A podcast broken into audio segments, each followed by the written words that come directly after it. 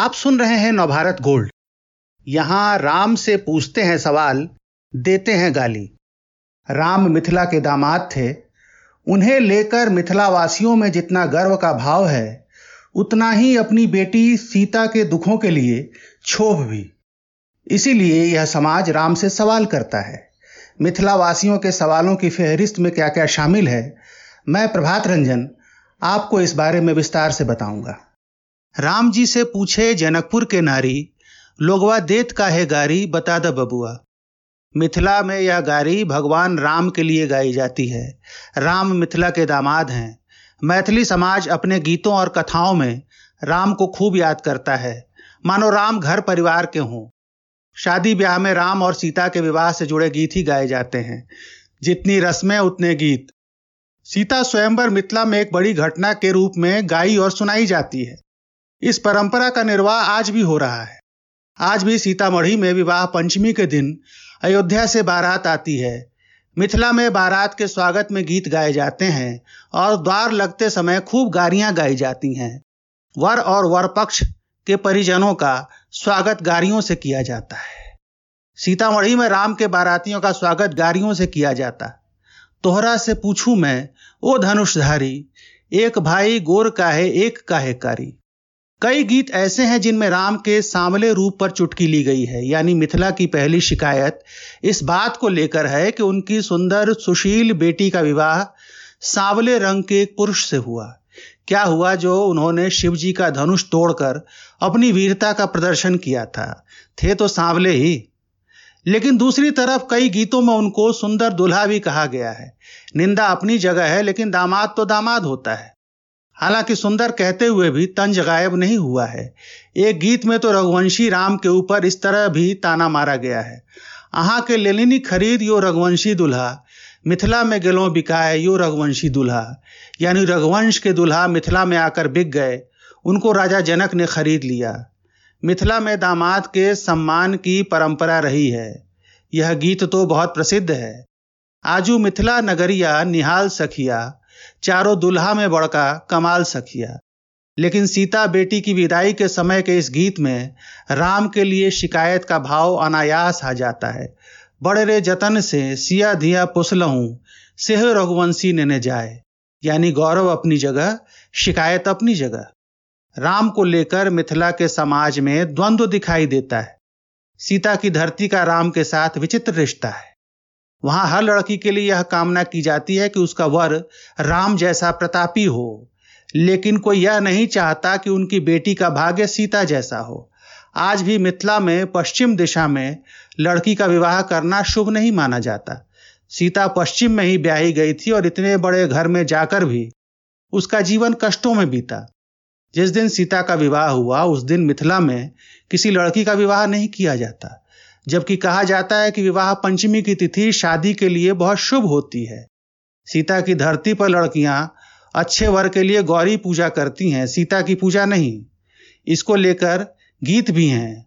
राम बियाहने कौन फल भेल? सीता जन्म, अकारथ गेल। विद्यापति के गीत में पंक्ति आती है, जिसमें सीता कैकई से शिकायत कर रही हैं कि उनको किस अपराध में इतनी कम उम्र में वनवास मिला।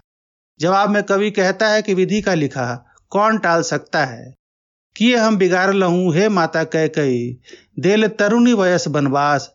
भन ही विद्यापति, सुनु सिया सुंदरी। विधि लिखल मिटल न जाए।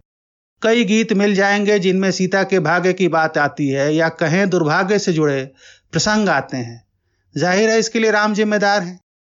राम, सीता, लक्ष्मण के वनवास के अलग अलग प्रसंगों को लेकर मैथिली में खूब गीत हैं।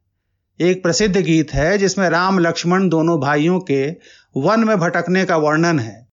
उसमें अचानक एक पंक्ति आती है, राम बिनु मरा सून अयोध्या, लक्ष्मण बिनु चौपाया, सीता लय मुरा सून रसोईया, के देत भोजन बनाए। इन गीतों में राम लक्ष्मण की विपदा के साथ साथ सीता के दुख का भी मार्मिक वर्णन मिलता है। मानो इसके माध्यम से मर्यादा पुरुषोत्तम राम से शिकायत की जा रही हो कि उनके कारण मिथिला की बेटी को इतना कष्ट उठाना पड़ा, वन वन भटकना पड़ा। लेकिन इसका दूसरा पहलू यह है कि राम को याद किए बिना मिथिला में कोई विधि विधान पूर्ण नहीं माना जाता है। सीतामढ़ी में एक तरफ़ सीता के दुखों को याद किया जाता है तो वहाँ के सबसे प्रसिद्ध पशु मेले का आरंभ रामनवमी के दिन होता है। मर्यादा पुरुषोत्तम राम के साथ होली मनाने की परंपरा भी मिथिला में ही है। मिथिला में राम खिलत हो रही मिथिला में। इन गीतों के माध्यम से मिथिलावासी अपने दामाद राम को सेलिब्रेट करते हैं, उन्हें अपना नजदीकी बताते हैं। राम के व्यक्तित्व का असली परीक्षण मिथिला के लोक ने ही किया है।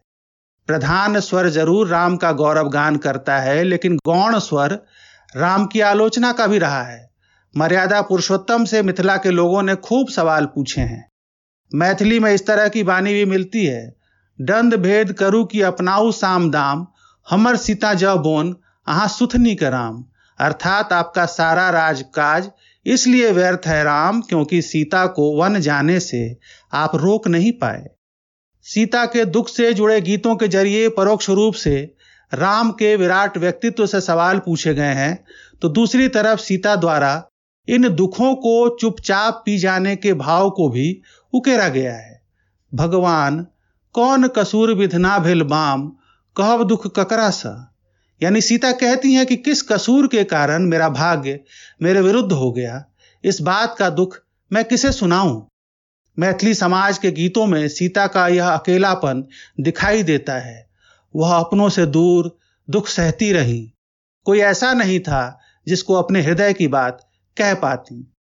सीता के इस हाल के जिम्मेदार राम थे। मिथिला में आज भी कोई जब बहुत दुखी होता है तो कहता है, फाटू है धरती। धरती में समाने से पहले सीता के अंतिम शब्द यही रहे होंगे। मिथिलावासियों के मन में सीता को लेकर असमाप्य दुख है। इसलिए राम से उनकी शिकायतें कभी खत्म नहीं होती। इस तरह के और दिलचस्प पॉडकास्ट सुनने के लिए विश्व की सर्वश्रेष्ठ Hindi infotainment service Nav Bharat gold पर लॉगिन कीजिए। गोल्ड के पॉडकास्ट का खजाना मिलेगा नव भारत गोल्ड डॉट कॉम पर।